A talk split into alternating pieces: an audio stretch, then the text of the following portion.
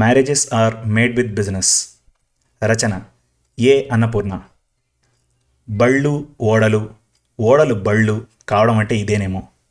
ఈ రోజుల్లో అబ్బాయి పెళ్లికి ఎన్ని అవస్థలు పడాలో సరదాగా వివరించారు ప్రముఖ రచయిత్రి అన్నపూర్ణ గారు. ఈ కథ మన తెలుగు కథలు .com లో ప్రచురింపబడింది.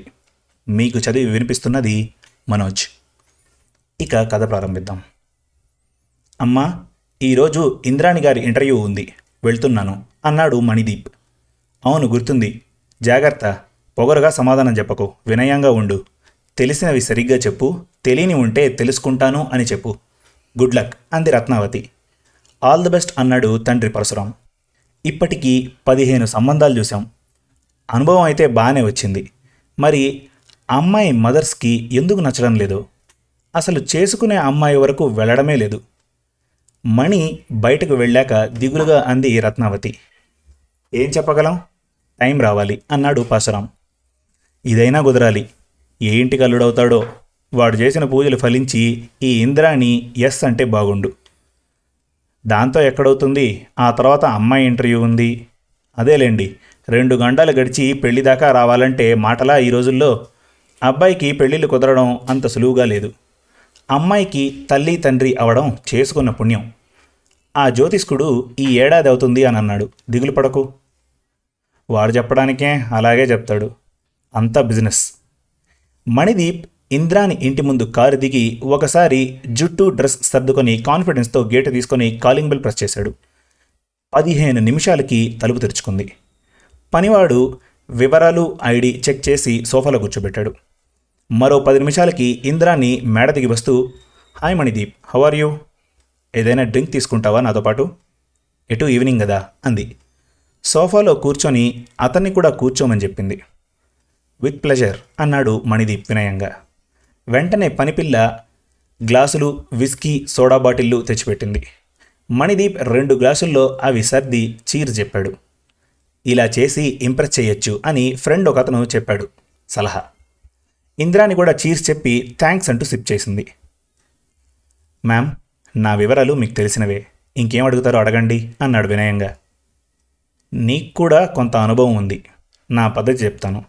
ఇప్పుడు నువ్వు వర్క్ చేసే చోటు నుంచి మా కంపెనీకి మారాలి, ఈ పెళ్లి కుదిరితే. నువ్వు కావాలంటే మీ వాళ్ళ ఇంటికి వెళ్ళు, కానీ మేమెవరం రాము. మా బంధువులెవరో పెళ్ళిళ్ళు ఏవేవో ఫంక్షన్స్ అంటూ పిలిచారు, వెళ్ళాలి అంటూ మమ్మల్ని విసిగించకూడదు. మా బంధువుల స్నేహితుల ఇంట్లో ఫంక్షన్స్కి మాత్రం తప్పనిసరిగా నువ్వు రావాలి. నీ ఇంటి పేరు మార్చుకోవాలి. పెళ్ళి కాగానే మా ఇంటి పేరు నీకు వస్తుంది. మా అమ్మాయి కోసం నువ్వు కొన్నది ఫ్లాటా విల్లానా, ఎక్కడుందది, ఇలా గుక్క తీసుకోకుండా అడిగింది ఇంద్రాణి. ఎస్ మ్యామ్, నేను మీ కంపెనీకి మారతాను, మీ కండిషన్లకు ఒప్పుకుంటున్నాను. నేను గచ్చిబౌలి భూజ్లో 4 బెడ్రూమ్ ఫ్లాట్ కొన్నాను. ప్రస్తుతానికి దాని ఖరీదు 5 కోట్లు. ఓకే, మీ డాడ్ నీకు ఇచ్చే ప్రాపర్టీ ఏంటి? అది ల్యాండా, విల్లానా, మనీయా, ఇంకేదైనానా? దీనికి సమాధానం మణిదీప్కి తెలియదు. అమ్మ చెప్పిన విషయం గుర్తుకొచ్చి, ఐఎమ్ సారీ, నేను తెలుసుకుంటాను అన్నాడు. పెళ్లి చేసుకోవడానికి సిద్ధమైనప్పుడు ఈ వివరాలు అడుగుతామని తెలీదా? తెలుసుకోవాలి మొదటే. ఇంటికెళ్ళి అడిగి వస్తాను, మా డాడీకి ఫోన్ చేసి అడుగుతాను. ఇలాంటి జవాబులు మాకు నచ్చవు. నీ ఇంటర్వ్యూ ఫెయిల్, కానీ నువ్వు నచ్చావు. నీ చొరవ, నీ వినయ విధేయతలు నచ్చాయి, కనుక నీకు టైం ఇస్తున్నాను. నువ్వు నా వరకు ఓకే.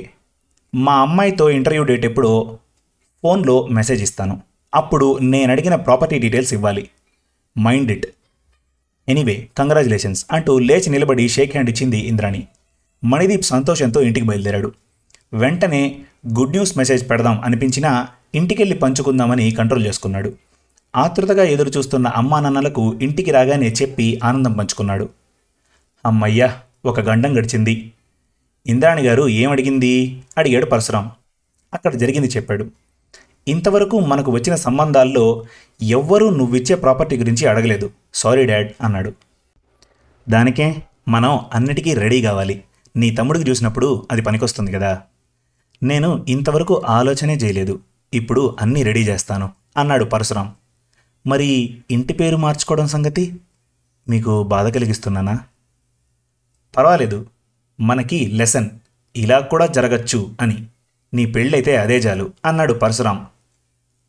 మణి తన రూంలోకి వెళ్ళాక, ఇన్నాళ్ళు పెళ్లి కుదరలేదని బాధపడ్డాను, తీరా ఇప్పుడు ఆడపిల్లల తల్లులను చూస్తుంటే చాలా విచిత్రంగా ఉన్నారు.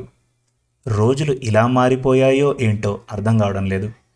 ఇంతకీ అన్నీ కుదిరిన తర్వాత ఏం లాభం?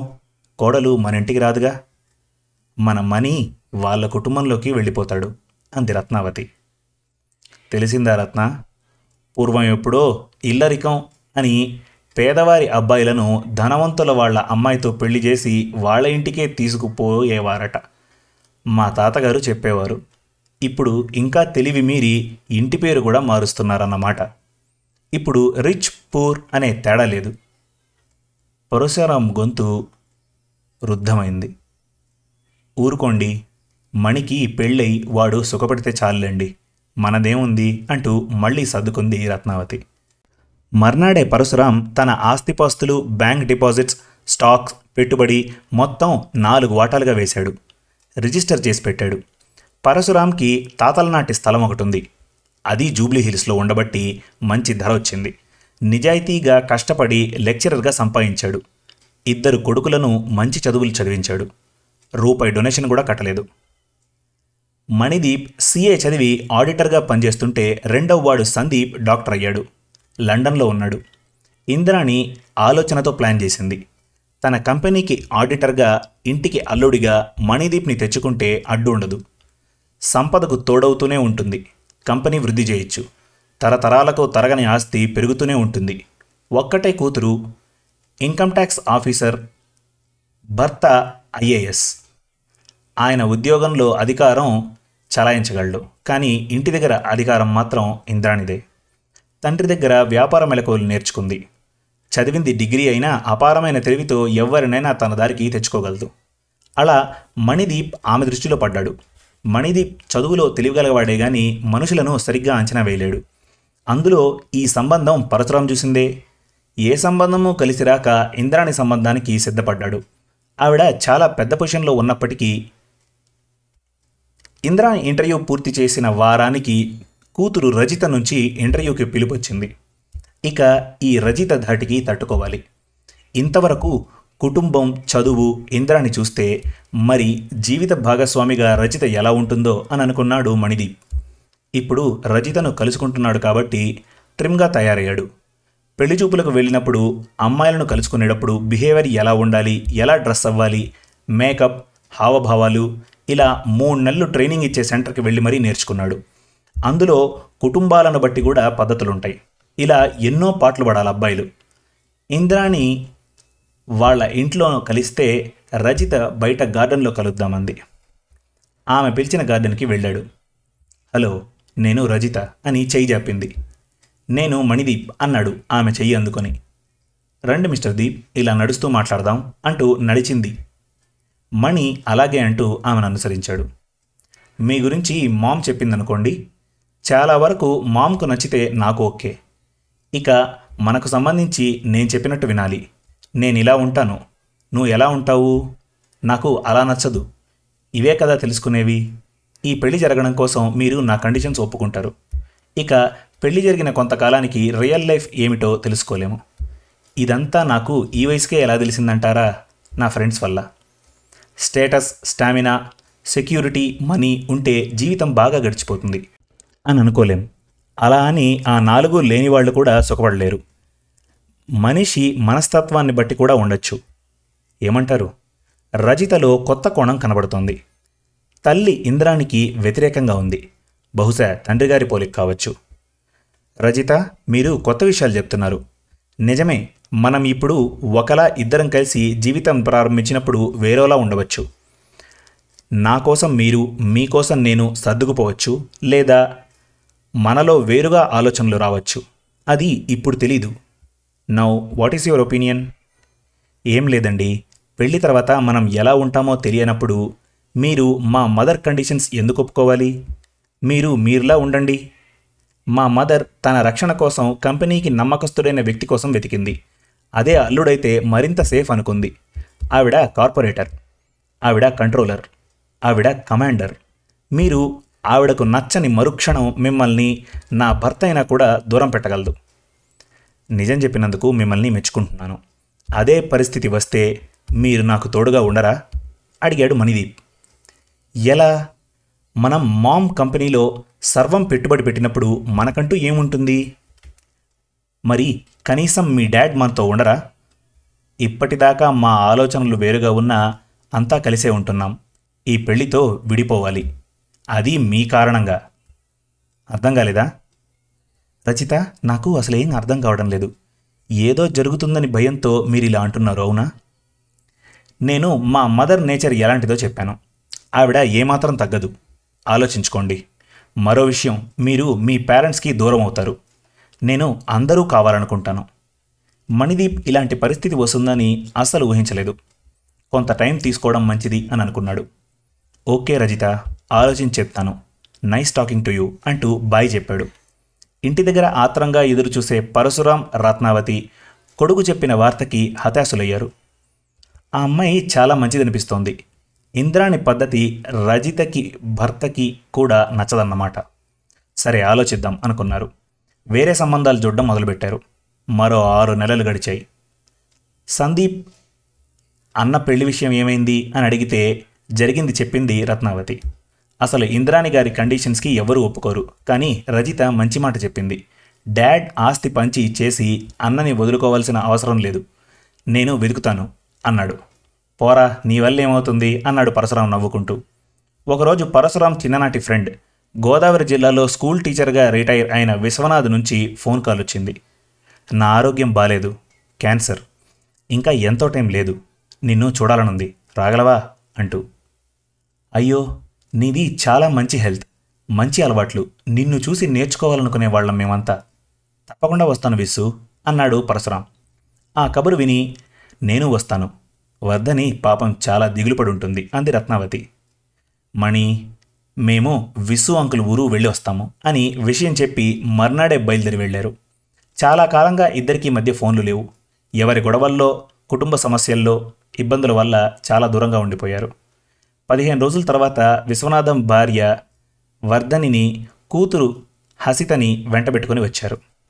వాళ్ళుండేది పల్లెటూరు. అర్థం లేని ఆచారాలు ఇంకా ఆ ఊళ్ళో ఉన్నాయి.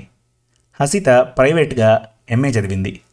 మేనరికన్ చేద్దామనుకుంటే అతనెవరినో లవ్ చేశాను అన్నట్ట. 5 ఏళ్లుగా క్యాన్సర్తో బాధపడుతూ మరో పక్క ఉన్న ఒక్క కూతురు పెళ్లి చేయలేదని దిగులు పడేవాడట అని వర్ధని చెప్పింది. అదేంటి వర్ధని, మేము కావాల్సిన వాళ్ళం ఉన్నామని మర్చిపోయావా అంది రత్న. మర్చిపోలేదు, మా బావగారు, మరిది, ఆడపడుచు అంతా ఉన్నాం అంటూనే హసతని ఎవ్వరు చేసుకుంటారు? నలుపు రంగు, చదువా ప్రైవేట్గా చదివింది, ఆస్తి అందరూ పంచుకుంటే వచ్చేది ఏం లేదు అంటూ చిన్నచూపు చూసేవారు. ఆయన చూస్తే రోజురోజుకి దిగజారిపోయారు. మీకు ఫోన్ చేద్దామని చూస్తే ఫోన్ నంబర్ ఎక్కడ రాశారో మర్చిపోయారు. అలా రోజులు గడిచిపోయాయి. హసిత ఒకరోజు వాళ్ళ నాన్నగారి సామాను సర్దుతుంటే డైరీలో మీ నంబర్ కనపడి ఫోన్ చేశాను అంటూ జరిగింది చెప్పింది వర్ధని. సరే, మీరు మొహమాట పడద్దు, మీ సొంతిల్లు అనుకోండి, హసితకి ఉద్యోగం వేయిస్తారు మీ అన్నయ్య, అంతదాకా ఇక్కడే ఉందరు కానీ అంది రత్న. మీకు శ్రమ కలిగిస్తున్నాం అంది వర్ధని. శ్రమ లేదు, ఏం లేదు, ఆడపిల్లలు లేని ఇల్లు ఇప్పుడు మాకు సందడి అంటూ ఉండగా మణి ఆఫీస్ నుండి వచ్చాడు. వాళ్ళని పరిచయం చేసి జరిగిన విషయాలు చెప్పాడు. హసితకి ఉద్యోగం వచ్చే వరకు మన ఇంట్లోనే ఉంటారు అన్నాడు పరశురాం. మీ ఇష్టం డాడ్ అన్నాడు మణి. ఆ వెంటనే అతనికి ఆలోచన వచ్చింది. ఆఫీస్ వర్క్ ఎక్కువగా ఉంది, హసితకి కంప్యూటర్ నాలెడ్జ్ ఉంటే కొంత వర్క్ చేయించుకోవచ్చు అని. హసిత, నీకు కంప్యూటర్ వచ్చా? పర్లేదు, కొద్దిగా వచ్చు అంది. అయితే ఇకనే మా డాడ్ నేర్పుతారు, నాకు హెల్ప్ చేద్దు గాని, జీతం ఇస్తాలే, ఊరికే కాదు అన్నాడు. మీరు జీతం ఇవ్వడం ఏమిటి బాబు, మేము మీ రుణం ఇలాగైనా తీర్చుకొనివ్వండి అంది వర్ధని. మెల్లిగా పరశురాం దగ్గర నేర్చుకుంటూనే మణి చెప్పిన వర్క్ చేస్తూ ప్రావీణ్యం సంపాదించింది. ఇంట్లో బాగా అలవాటు పడింది. బెరుకుతనం, మోమాటం తగ్గి అందరితో కలిసిపోయారు. వర్ధని సొంత చెల్లి కంటే ఎక్కువ ఇంటి పని, వంట పనిలో రత్నకి సహాయపడేది. వీళ్ళని శాశ్వతంగా ఇంట్లో ఉంచుకుంటే అనే ఆలోచన వచ్చింది రత్నకి. భర్తనడిగింది. వాడి పెళ్ళి ఆలస్యం అయిపోయింది, ఇందుకేనేమో, ఇంకా ఆలోచన దేనికి, మణితో మాట్లాడు అన్నాడు. మీకు హాసితకు నచ్చితే నాకు ఎలాంటి అభ్యంతరమూ లేదు అన్నాడు మణి. ఏమ్మా వర్ధని, మీ తల్లి కూతురు అంగీకరిస్తే హసిత మా కోడలవుతుంది అంది రత్న. అంతకన్నా ఏం కావాలి, నా కూతురు అదృష్టవంతురాలు అంది Vardhani. Marriages are made in heaven అంటారు, ఇదేనేమో అనుకున్నాడు పరశురాం సంతోషంగా. శుభం. మరిన్ని మంచి తెలుగు కథల కోసం మన తెలుగు కథలు.com విజిట్ చేయండి. Thank you.